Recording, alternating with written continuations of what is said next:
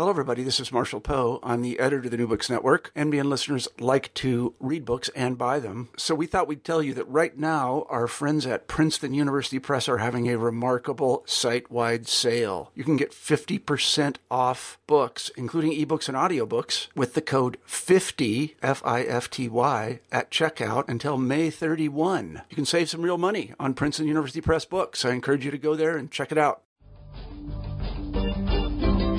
Hello, and welcome to New Books in Philosophy, a podcast channel with the New Books Network.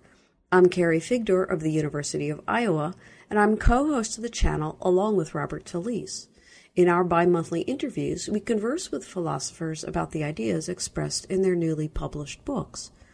Today's interview is with Miguel de Beistegui, professor of philosophy at the University of Warwick. His latest book is Aesthetics After Metaphysics From Mimesis to Metaphor just out from Routledge. What is the nature of art? The question involves understanding the relation between art and reality and what we're expressing when we use an artistic means of communication rather than ordinary language or everyday craft. De Beistegui provides a framework for understanding art that stands in contrast to a metaphysics that posits a sensible world of experience and a supersensible world of forms or essences, one in which art, even non representational and conceptual art in some cases, exists as a mimetic go between. De suggests instead that art captures an aspect of reality that is literally there, an excess of the sensible that is typically hidden by our everyday practical ways of interacting with and experiencing reality. Our grasp of these features is metaphorical in that they're shared by things that are usually put in distinct categories, but it is an impoverished notion of metaphor that prompts us to think that what is metaphorical is not literally true. In this richly suggestive and provocative volume, De Beistegui draws on thinkers from Plato and Nietzsche to Merleau-Ponty and Danto, and discusses works by a wide range of artists, including Proust, de Kooning, and Chillida, to illustrate his view. Let's turn to the interview. Hello, Miguel de Beistegui. Hello. Hi. Welcome to New Books in Philosophy. Thank you. Uh, I'm really excited to be talking with you about your new book, uh, "Aesthetics After Metaphysics: From Mimesis to Metaphor." It's a it's a short book, um, but it's just packed with a lot of provocative and very interesting philosophical ideas, um, and it covers a great deal of territory, um, from Heidegger and Deleuze, who are part of your um, background more than more than mine in particular, uh, but also a number of uh, interesting um, artists that I'm not aware of. Uh, Chillida, for example, Chillida, um, but as well more familiar uh, figures such as um, de Kooning or Proust. Um, before we get into the details of the book, um, I just wanted to um, have you say something a little bit about uh, your background on the interest um, uh, of this topic um, of art and the nature of art um, and the genesis of this particular book. Right, yes. Well, the, the, the book um, that you mentioned actually began with a systematic study of Proust. Uh, and it's an extension of that other book that was also just uh, translated, which I wrote in French initially, uh, and in French it had the title. It had the title, if I translated in English, "The Joy of Proust," but it's translated as uh, Proust as philosopher, and it has the subtitle uh, towards a, an aesthetics of metaphor, and it's really when trying to accommodate what I found Proust saying and doing with metaphor in a larger philosophical framework that I started writing aesthetics uh, after metaphysics. And so it begins with uh, uh, it began with a systematic study of Proust, with what Proust has to say about metaphor in his great novel, but also and above all with his own metaphors. And what I found out is that um, what he has to say and what he does with metaphor resists the traditional framework in which metaphor has classically been thought. And that's a framework that's essentially Aristotelian. And I try to show in, in the book on Proust, and I go over this again, but very briefly in Aesthetics After Metaphysics, that the, the classical conception of metaphor that runs through very much the history, not just of philosophy, but poetics and rhetoric, is essentially Aristotelian. Mm-hmm. And what Proust says and does with language, uh, with metaphor, that he very interestingly characterizes the essence of style. So for him, metaphor is style. Uh, well, simply doesn't fit with that classical understanding of metaphor. And Aristotle, in the Poetics, defines it as, um, well, in the following terms. He says metaphor consists in giving the thing a name that belongs to something else and he says the transference being either from genus to species, or from species to genus, or from species to species, or on grounds of analogy. Mm. And later on, metaphor will be restricted to the movement from a literal meaning to a figurative one, and most uh, often by way of analogy. Now, what's interesting is that Proust's own definition is actually quite different.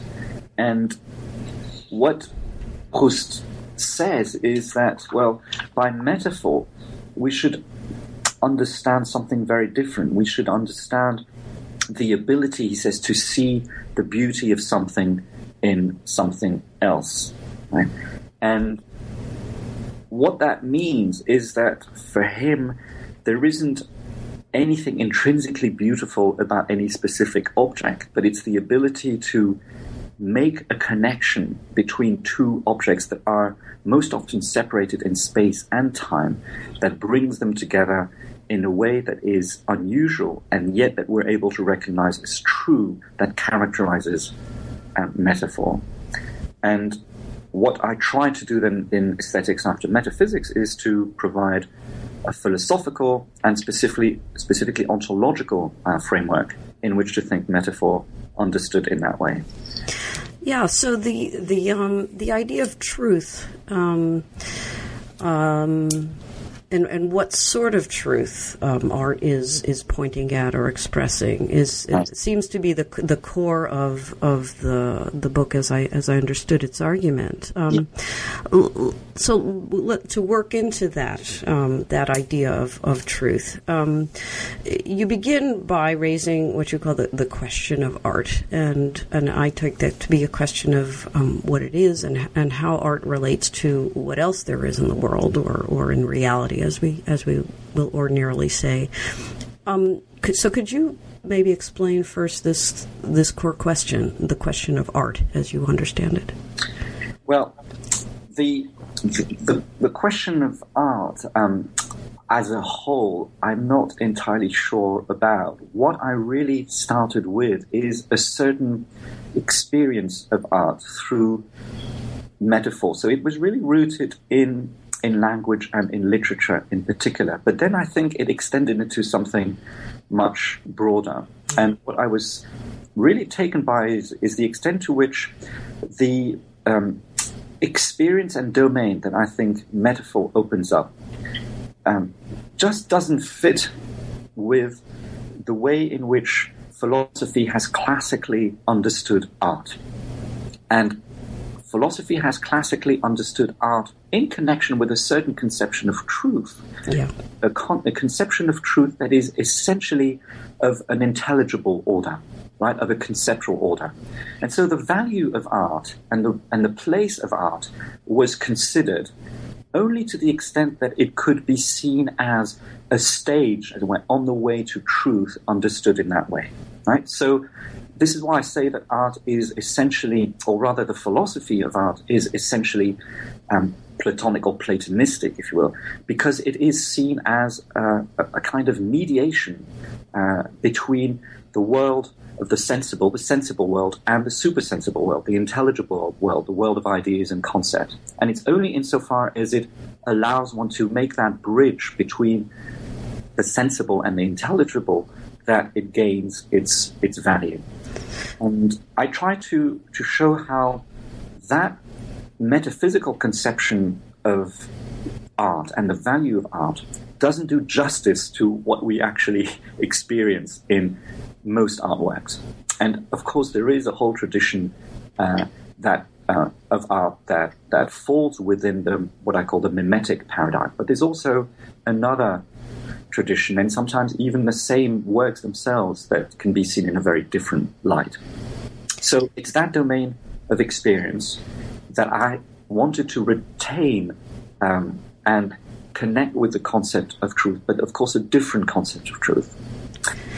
Um, so the this notion of mimesis, when when you uh, in the book when you began by um, saying that in, in some senses art is still fundamentally mimetic. Yeah, yeah. Um, you know, my my first response to that was, well, how could that possibly be? You know, after Kandinsky or or mm-hmm. Warhol or, or even conceptual art. Um, and as I read along, I, I sort of realized um, uh, well, first of all, you give a very nice um, um, analysis of the different ways in which mimesis has been understood from Plato and, and Aristotle. Um, so maybe you could explain uh, the the view that you are responding to a little bit in more depth, the the mimetic sure. metaphysics that that you think is, as you just mentioned, uh, is just not adequate to the to the phenomenon.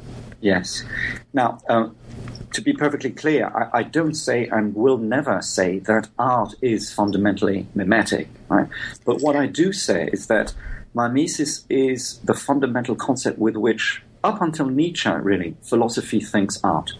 And I, through much of the history of philosophy, trying to show that that's the case.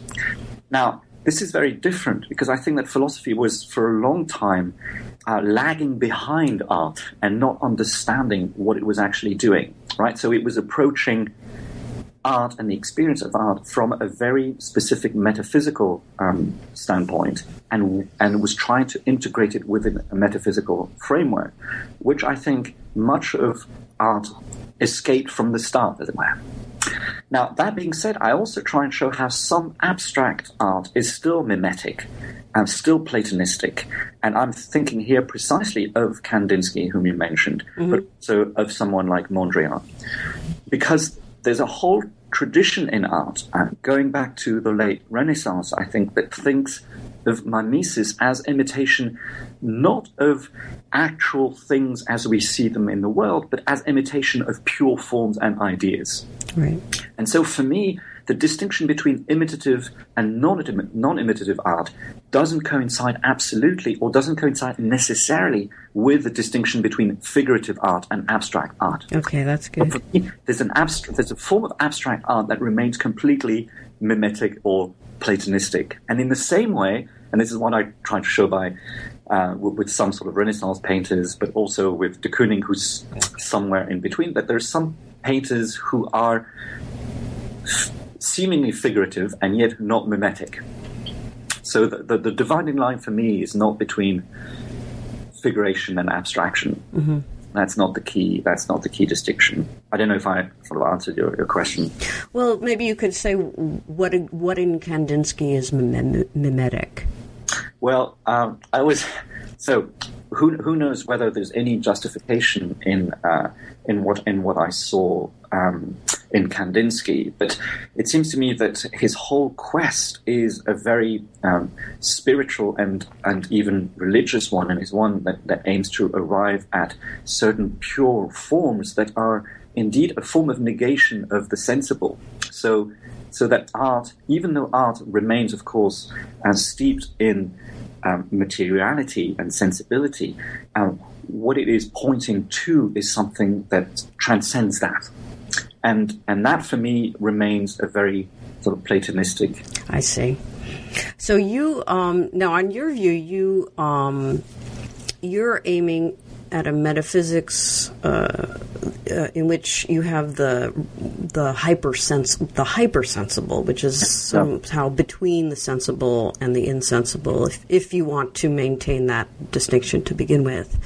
Um, and and so there's a couple of very key um, concepts that you introduce. One is this this idea of the realm of the hypersensible, yeah. um, and and a and that there's a special sense of vision, not not you know ordinary sense perception, but but some sort of artistic vision that is specific to how we access that that realm of the hypersensible, yeah. um, and that art as a result is is metaphorical rather than mimetic, and that um, and this introduces the concept of um, uh, a, concept of metaphor in which um, it's presenting a truth, a, a, literal truth, but not not the usual sensible literal truth that we're thinking about yeah. Um, when we're not talking about art.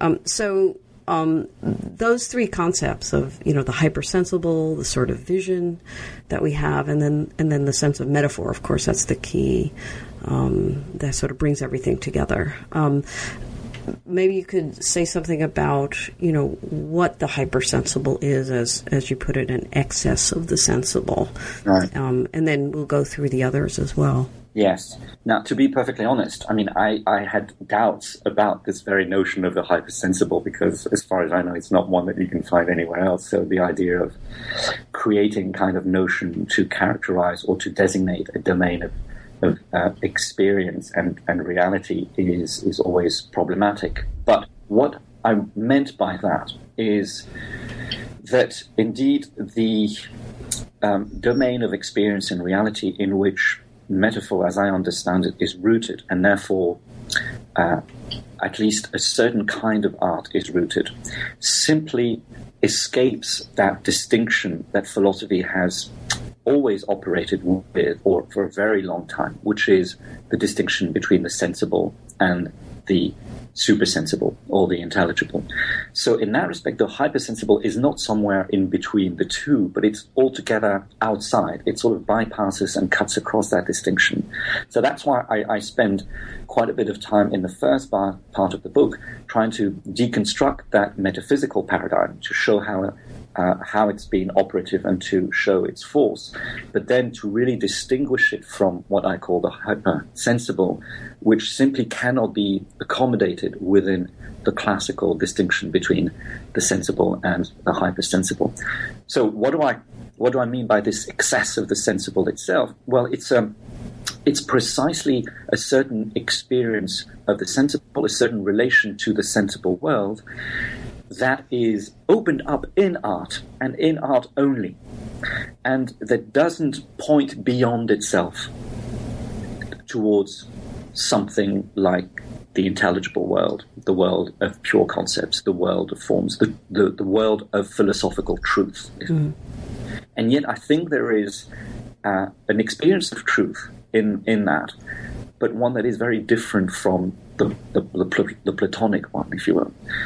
Now, it, it, means that we need to redefine in a way what what we mean by um, by sensation, by matter, by vision, which you mentioned, and which maybe I could I could move on to to explain a bit further. Um, is that is that all right? Yeah, yeah, that's fine.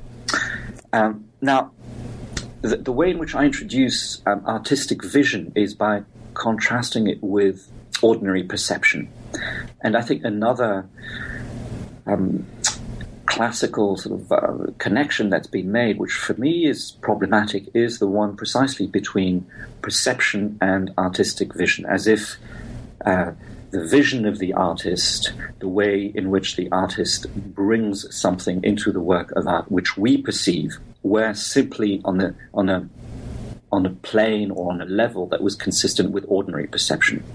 And there, I really believe that our ordinary perception of the world is one that is overdetermined by practical as well as theoretical concerns, um, so that our orientation in the world is one that is um, pre directed, if you will, pre formatted by the way in which we want to uh, act in the world, act on the world, and the way in which theory also. Um, uh, comes into line with this this um, hands-on approach to the world and artistic vision. So this is what I call sort of monoscopic perception, if you will, right? Uh, we, we, we zero in on the world, and that is the way in which we perceive the world.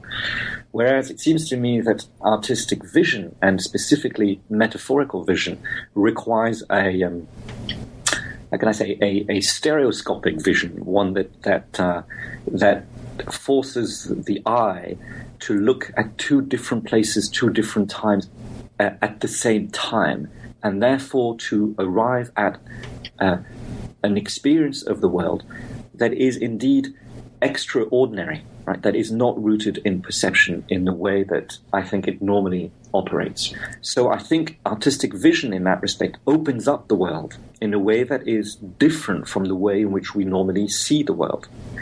But it opens up the world in a way that is nonetheless not subjective or arbitrary. And that is why I think we can recognize um, a certain truth within artworks and metaphors in particular. Uh, so, um, them is this strange encounter. I think we we recognize something as being there, and yet we say, "Oh, I had never seen it in that way." So it's that it's that sort of double recognition that I find that I find interesting. Because when we find, if we if we again think of, of metaphor as as exemplifying this relation, in metaphor we when we read a good metaphor, we don't think of it, oh, this is just, you know, Coleridge or whoever um, drawing up a nice metaphor. But we see the world in the way that he sees it, and we recognize it as part of the world itself. And therefore, it's not purely something that's on the side of the subject, right? But something is being said about reality itself.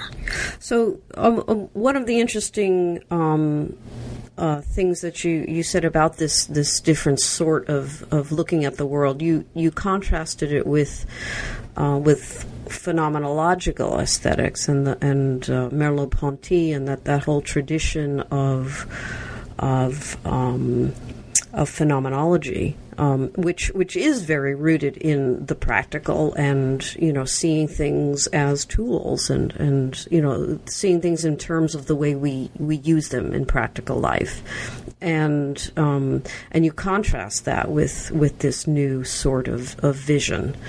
Um, uh, right it, and um, so how how is it that we we do this? I mean obviously we don't um, it, it, it, can't just be a stepping back the way phenomenologists you know uh, want us to step back. Um, so how, how is it that we that we attain this other sort of of access to reality Right, right. Now, um, can I can I just say, in connection with phenomenology, that mm-hmm. people would need to distinguish, as it were, between various strands of phenomenology, and I try to do that in, in the book. And the most interesting character for me in that respect um, is is Merleau-Ponty, who begins his work with, with the phenomenology of perception, as you know, but who later on in his work moves away from the primacy of perception to an extent, I think, and towards what he calls the visible and vision. And there he becomes much closer to what I call vision. Uh, and he becomes closer, he comes closer to um, what, what I call the hypersensible through his discussion of what he calls the flesh and his notion of the, the, the vision and the visible, which he recognizes uh, aren't reducible to the Platonic sensible or to the world as an object of pure perception. Now, to, to answer uh, the, the uh, uh, second part of your question regarding how this is done or how this comes about, well, I think we have to recognize the fact that um, it is a form of construction. That is to say, the, the, the, uh, that kind of vision, I think, does not exist outside of the artistic procedure so that it's not as if, and this is why I think it's a, a radical break with mimesis, because it's not as if we could, having seen it in the work of art, we could see it, as it were, in reality outside the work of art. So we see something with the work of art that we recognize as real or true, and yet it's not something that we could have ever seen without the work of art. Do you see what I mean? So I think it has a um, a distinct relation to reality uh, and and requires this stepping back from a practical, ordinary perception into um, a form of vision that requires a transformation. So I think one could still um, account for it in phenomenological terms by looking at the specific form of vision that um, art requires, but one that indeed requires a a modification or a transformation of ordinary perception. Why? Because ordinary perception, again, I think is uh, is uh, in space and time and directed towards a specific kind of object, whereas artistic vision, insofar as is metaphorical, requires a loosening, if you will, of that focus uh, in space and time and requires the ability to bring together um, object dimensions, aspects of reality that are normally separated for practical reasons, so that we have connections that are made mm-hmm. that that are uh, extraordinary, and yet that we recognize as being part of the fabric of reality. I don't know if I'm making my yes, very very much. Um, uh, that um, I wanted to press you on, on this notion of metaphor that that um, that is so central to the book, and, and which you've just been clarifying for me even more. Um, uh, so, if if you could just explain a little bit what you mean about this metaphorical, um, this uh, the, the the metaphorical use of yeah uh, yeah yeah art. yeah. Um, now again, I think that um, the, the, reason why, and I've encountered this on, on many occasions, um, the reason why it is, I think, difficult to understand metaphor metaphors that way is because um, metaphor has again been defined in, in ways that have gone um, entirely unchallenged, if you will, by Aristotle. So if you go back to Aristotle's Poetics and then go through the history of poetics and rhetoric, you see that it's it's this with some variation. It's the same definition that's repeated uh, time and time again. But what I think is that Aristotle has a relatively poor understanding of, of metaphor. And not only a poor understanding of metaphor, but a very metaphysical one. Right? I think it is rooted in his own philosophy and his own ontology in, in particular. And I think that if we really look at how metaphors work, then we realize that there's more to them than that movement that came to be identified as the movement of metaphor from the literal to the figurative. And that, I believe, is the difference between metaphor and allegory. Uh, and I, I, try and um, uh, identify the differences between metaphor, allegory, and, and symbol. And my first experience of this, again, was reading Proust and what he has to say about metaphors, as well as his own practice of metaphors. But, but I also found confirmation of what I thought um, in in other writers and works of art.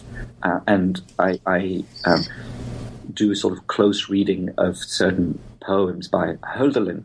But I also found confirmation of what I thought uh, against, on the philosophical side, against uh, harsh critics of metaphor, Derrida, Heidegger, and, and Deleuze, whom you mentioned earlier on. Uh, for example, in Danto's work uh, and his notion of expression in the transfiguration of the commonplace, mm-hmm. connection that he makes with metaphor. So I find myself um, quite close to not so much what Danto says about metaphor, but about more about what he says about expression and transfiguration. And in that in that book, he says metaphor uh, supposes a work of transfiguration, or as I call it, a work of transposition. Uh, um, and he on that on that uh, question, I think he is really quite interesting. I mean, he he takes the example of uh, Lichtenstein's portrait of Madame Cézanne, huh?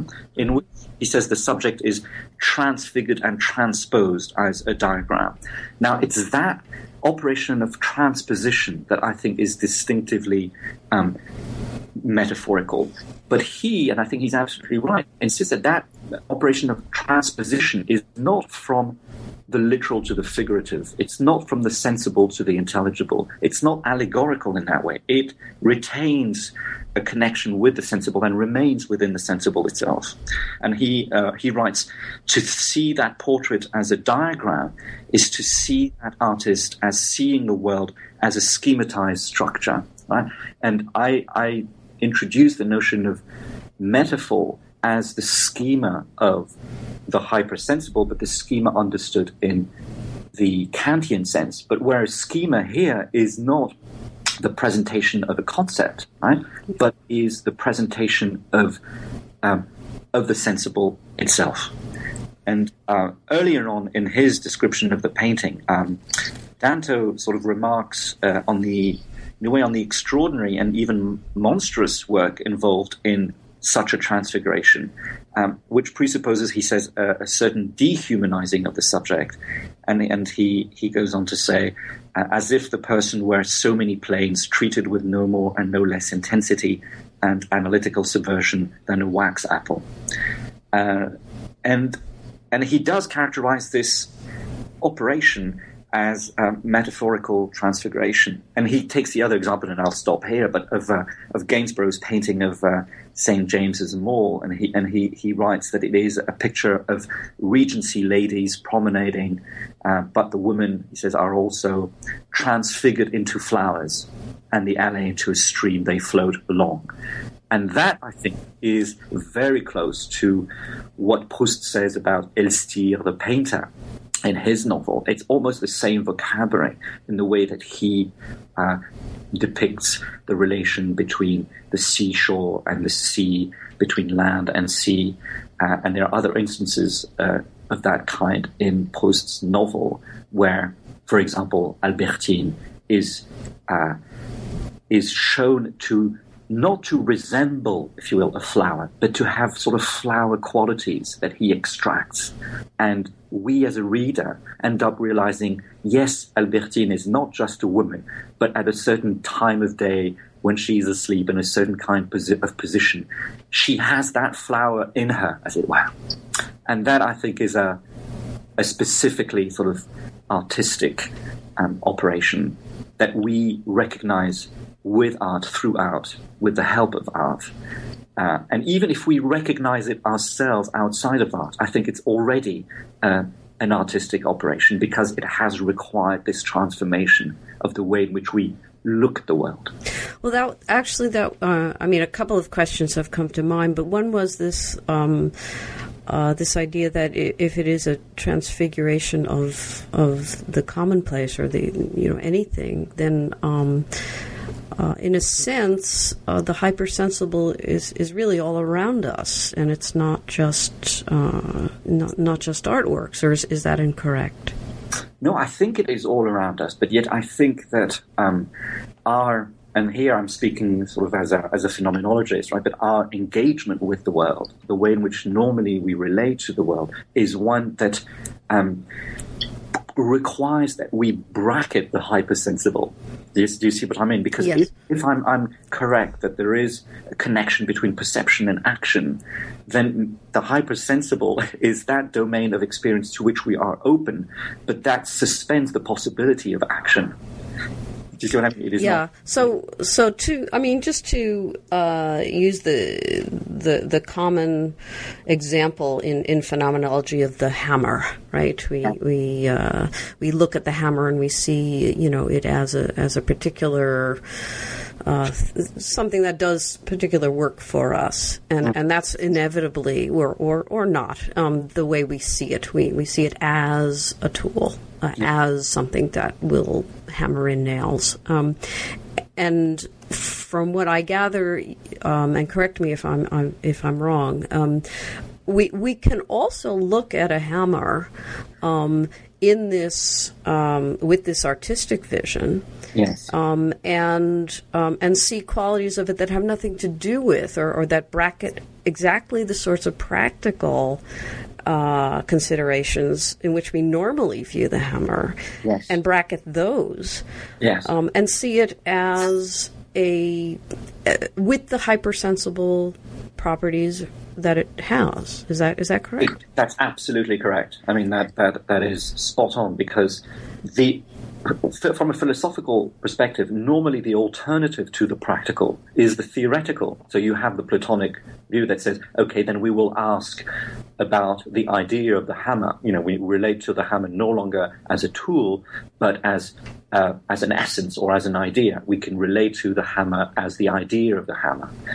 But what you suggested absolutely rightly is that this hammer can also be seen in a way that is reducible neither to the practical nor to the theoretical, but to what I call the artistic, and that requires uh, a reconfiguration of the world as as hypersensible. And would this would this occur? But at, but at the same time, I think yeah. there's a moment of creation in that, right? Right. Uh, so there's there's a seeing that's also a creating. It, it, it, it is it is one that cannot be simply derived from sort of uh, analyzing or you know taking the hammer uh, down to its sort of m- small bits and pieces and and uh, understanding it as you know as a hammer thing. So maybe you could um, I was I was going to ask is is this a sort of operation that requires a particular context? Like you know, uh, I, am thinking of somebody like Duchamp who, who takes a you know an ordinary tool, in his case a, a urinal, and puts it in a context, and, and there we there we are able to see it in this you know presumably uh, in its metaphorical glory. Um, uh, but of course, he was, a, you know, an artist, and he had this context in which that was done. Mm-hmm. Um, and normally, of course, we, we would th- that would not occur, or or can it occur in in everyday life? Well, I think if it occurs in everyday life, it's no longer everyday. I mean, I think there are moments of suspension of the everyday in everyday, and I think artists explore those moments, those those tears that were in the fabric of the everyday, which is, uh, I think, uh, taking your example of, of the hammer again, is mostly determined by uh, a practical relation to the world. But there are moments in which this ordinary practical relation to the world can be suspended, and I think the artist is possibly distinguished by his or her willingness to remain with that moment and explore that particular moment, which requires a, a, a dissociation from the ordinary perception of the world and requires a, a, certain training and a certain reinvention of what it means to see that particular object. So I think what happens with Duchamp is indeed through this displacement of the object, which is partly metaphorical, uh, putting a big question mark on that ordinary object and inviting us to see it. I think it, in, in his instance, it's it's very much an, invitation. So it's part of the metaphorical work that is done. But I think he is locating the the effort and the work on the side of the viewer, and he's saying, now you do the work. This is the most ordinary and, in a way, vulgar and base object, uh, and and you have to you have to turn it into something interesting. And of course, I'm very interested in that particular in that particular gesture. But I don't think that it would qualify as metaphorical all the way, as it were. Right? But but it's mm-hmm. certainly, it's certainly uh, a step. Uh, uh, in, in a way, the first necessary step in order for that tear uh, and that suspension of the everyday to take place. Um, oh, how do you how do you fit um, conceptual art into this, where you, where you're not looking at a particular? Well, you may or may not be. Um, uh, uh, now, I, you can imagine that having sort of set up um, a certain domain of ex- artistic experience in the way that I have, I, I also have problems with a certain conceptual art. Right? Uh-huh. Because everything that I try and do is to show the extent to which art forces us to remain within the sensible, but a sensible that is in excess of itself and opens up an altogether different uh, domain of sensible experience. And if conceptual art is indeed the uh, immediate connection between an object and a concept, then I think it I think of it as it's going to be sound paradoxical because, of course, I'm a philosopher, but I think of it as too philosophical in the in the Platonic sense of the term, as as as an invitation to translate a particular sensible object into something that is conceptual. So, in a way, I think that concepts are. How can I say that concepts are the, the enemy of art? Well, so is is is conceptual art in a, in an interesting sense uh, still mired in mimesis? Well, I, I think so. I think that now we'd have to go sort of case by case because, of course, those right. labels, you know, are, are only labels, and then we, um, I'm sure that you know, given a conceptual artist, we can see we could see his or his work or a particular work from a completely different point of view. But um, I would say, uh, in a very sort of schematic and possibly reductive way, that yes, that that enterprise, that specific program, is not one that I I want to follow particularly uh, because because it, it does away with w- what I think is the the specific value of the of the artwork, uh, uh, especially from a philosophical point of view. You see what I mean? That that uh, mm-hmm. that it, it resists the operation of the concept and yet forces the philosopher to rethink his or her own concepts in light in light of that experience. So, if con- conceptual art is perhaps too driven by by philosophy in a way. Yeah. Um, uh, so, I've, one question I have was: um, Are there artists, um, you know, sort of pre? I don't know. You know, I don't know how far back to go. Um, that would be uh, exemplars of uh, of your view of art as as metaphor rather than um, mimesis? Um, so, you mean, so you mean going back? Yeah, yeah, art historically. Um, going back in, in, in, history. Well, in, in connection with um, with Chillida, I, I mention certain artists that that he mentions, and and Grünewald in particular, and try and show how within a completely figurative painting, there are moments that that I think open up that dimension of the hypersensible. Mm-hmm. So what I would want to say is that even within a particular, let's say, a particular painting, there can be um, an aspect, a, a, moment of that painting that escapes its own mimetic um, macro structure, if you will. And I give the example of certain ways. It, it, it, it's uh, the point of departure is the question of the fold in Chillida's work, and the way in which he points to uh, certain Renaissance painters as having, and of course one thinks of the late Renaissance in particular, as having sort of developed this technique of the fold uh, in, in in fabric in, in clothing, uh, that that uh, or or in for example, in in the hair of a particular figure, that um, is painted in such a way that um, there is something absolutely fluid, liquid, if you will, that enters the painting, uh, or there is something, yeah, absolutely floating that suggests that is suggested through the the, the almost infinite. Um, uh, uh, repetition of, of, folds. So you have um, a sort of marine element that is introduced in the painting, although, of course, water is nowhere uh, indicated or signified, if you will. Do you see what I mean? So there is a, an ability to uh, use something that is. Uh, uh the materiality of which clearly belongs in something that we recognize as clothing or hair, and yet uh, there is uh, through the way in which they are depicted, an absolute fluidification, uh, and therefore um, um, um,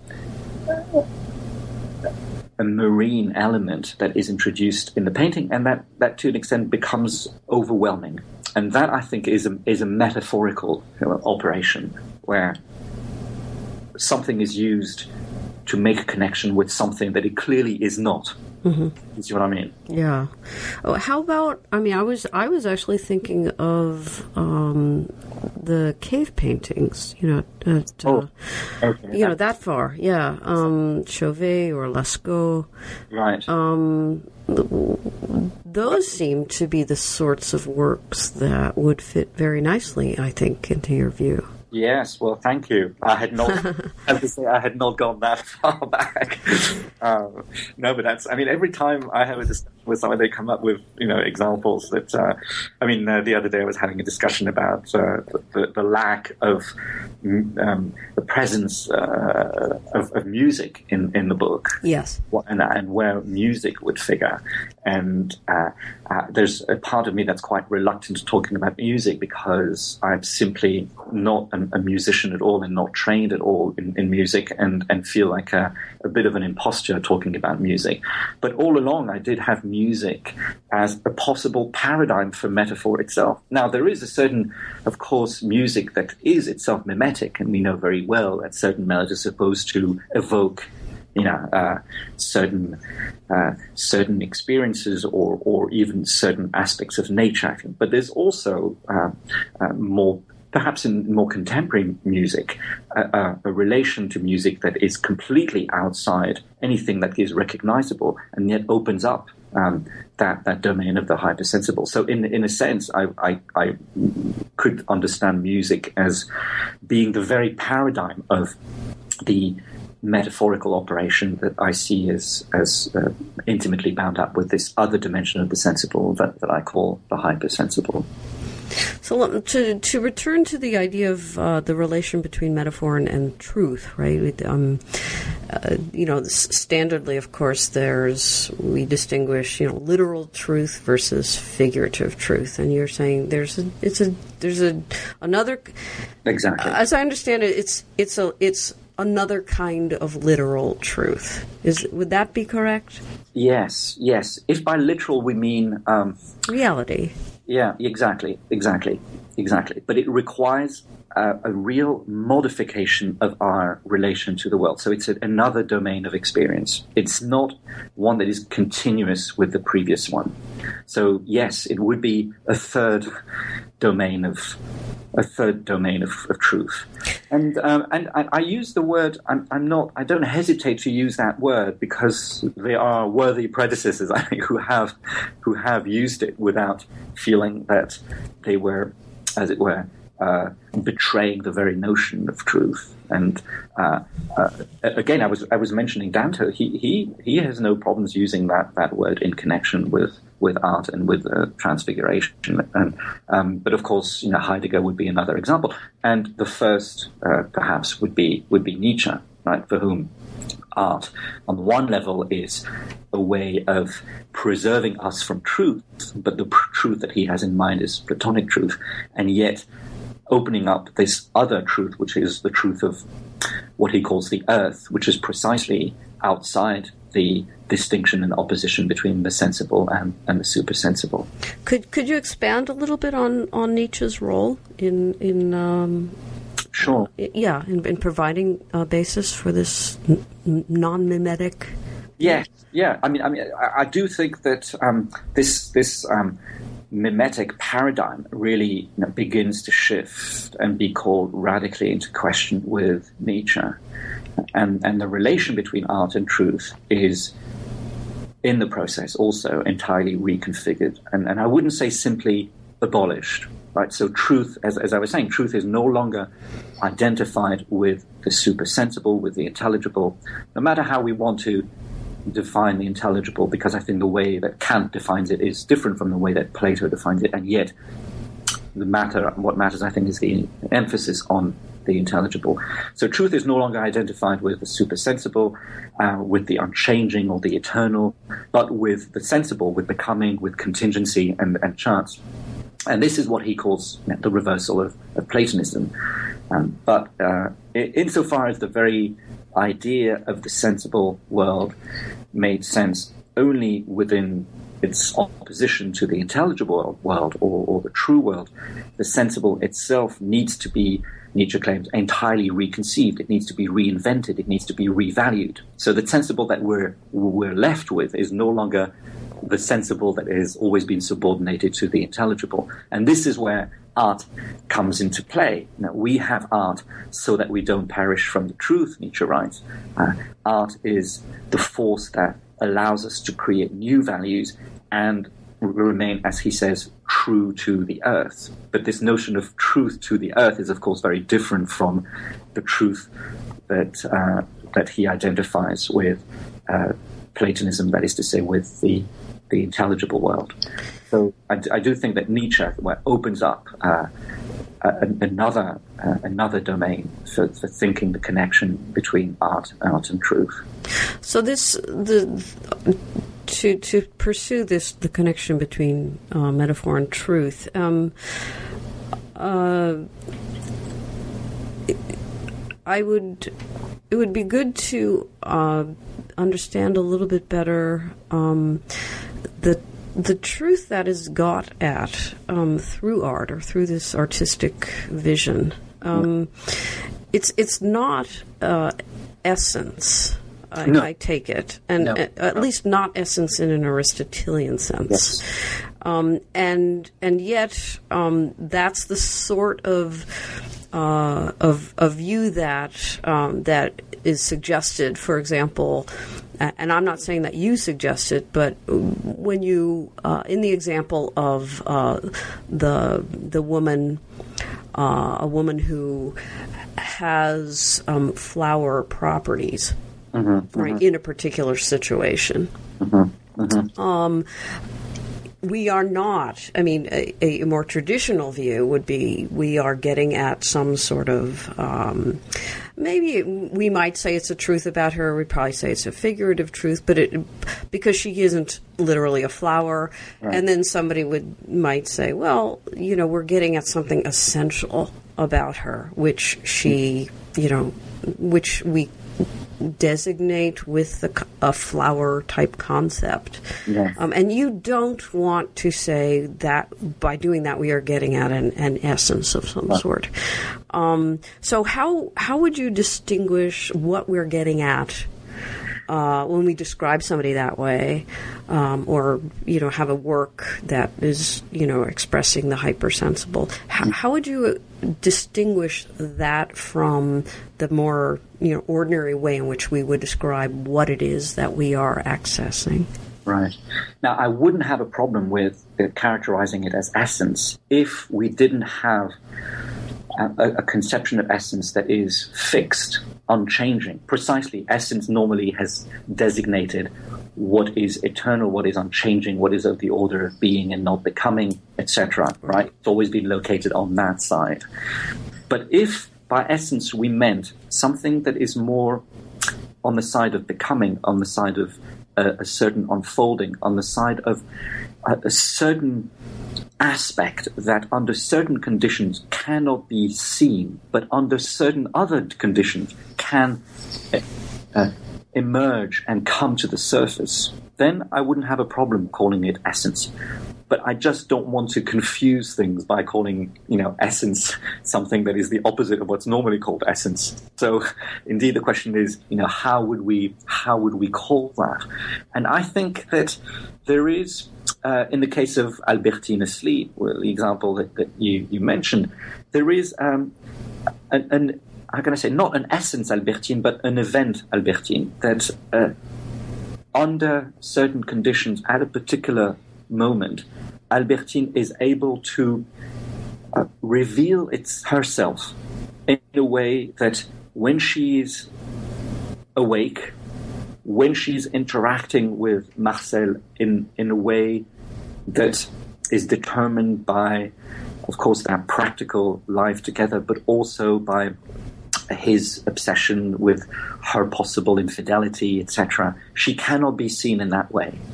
Uh, and it's only, yes, when she's asleep, when he can look at her from a certain distance, that then certain how can I say, certain singular points in her which are covered over by the no- ordinary points that configure her, uh, if you will, normally, can finally emerge. So one could say it's a flower, but under a different set of circumstances, it could be something very different. It could be an animal. It could be a thing. Do you, do you see what I mean? So it would be difficult to call it an essence because it would only be um, under certain circumstances that this these virtualities, and I call them virtualities, can come to the surface. So there is, if you will, the actual Albertine, uh, or there is the actual woman, for example, in, and I make the connection between the two, uh, that, that, that de Kooning may have painted in his series of uh, sort of women uh, in the 1950s. And then there is the virtual woman. And the virtual woman is one that has all those possible connections with entirely unexpected other points, other things in the world, and that the artist brings together in a way that we recognize as real, that we recognize as being there, if you will. And that's that's for me that's very important that we don't see it simply as oh this is only uh, Marcel or whether Marcel the narrator or Marcel Proust or this is only de Kooning. Mm-hmm. See, isn't it extraordinary that in a woman there is also a sea uh, in the case of de Kooning, or also a flower? in a sense, our, our language fails us, I think. Very much so, very much so. And our language is, um, at, at, least when it comes to trying uh, inscribing this in a theoretical framework, is metaphysically overdetermined. So we are indeed struggling with a metaphysical inheritance that that that uh, that is difficult to do away with, and we don't want to start speaking also a language that no one understands. Exactly. I was I was just going to mention we don't also want to start inventing terms and and, and get everybody confused. Exactly. So hence my reluctance even with the word hypersensible. And if anyone could come up with a better word, you know, I'd be delighted to, you know. Yeah. Um, so I, I, think we're we're starting to uh, come to the end, uh, running out of time here. But I, I did want to ask uh, a little about about what you're um, working on now and your um, uh, future projects. In particular, I, I noticed you're doing work in bioethics and, and biopolitics. Right, right, right. Um, yeah. Could you say something about that and, and maybe well, about what what you're working on next? Yes, the, the work in bioethics and biopolitics is is uh, um, a Leverhulme project. Uh, the Leverhulme is a is a is a, a, um, a funding organisation in in England, uh, and so we have this project that is running over three years to organise conferences and uh, and we have two sort of research fellows associated with that. But my specific work, and it's the the, the, the manuscript that I'm completing now, it's almost finished, has to do with the the ethics, the anthropology, and also the political economy of desire. So I have tried to move quite systematically from uh, a book of ontology that was uh, called Truth and Genesis, to in which the relation between philosophy and science is addressed quite specifically to the, the, question of the relation between philosophy and art, and this is what we've been talking about today.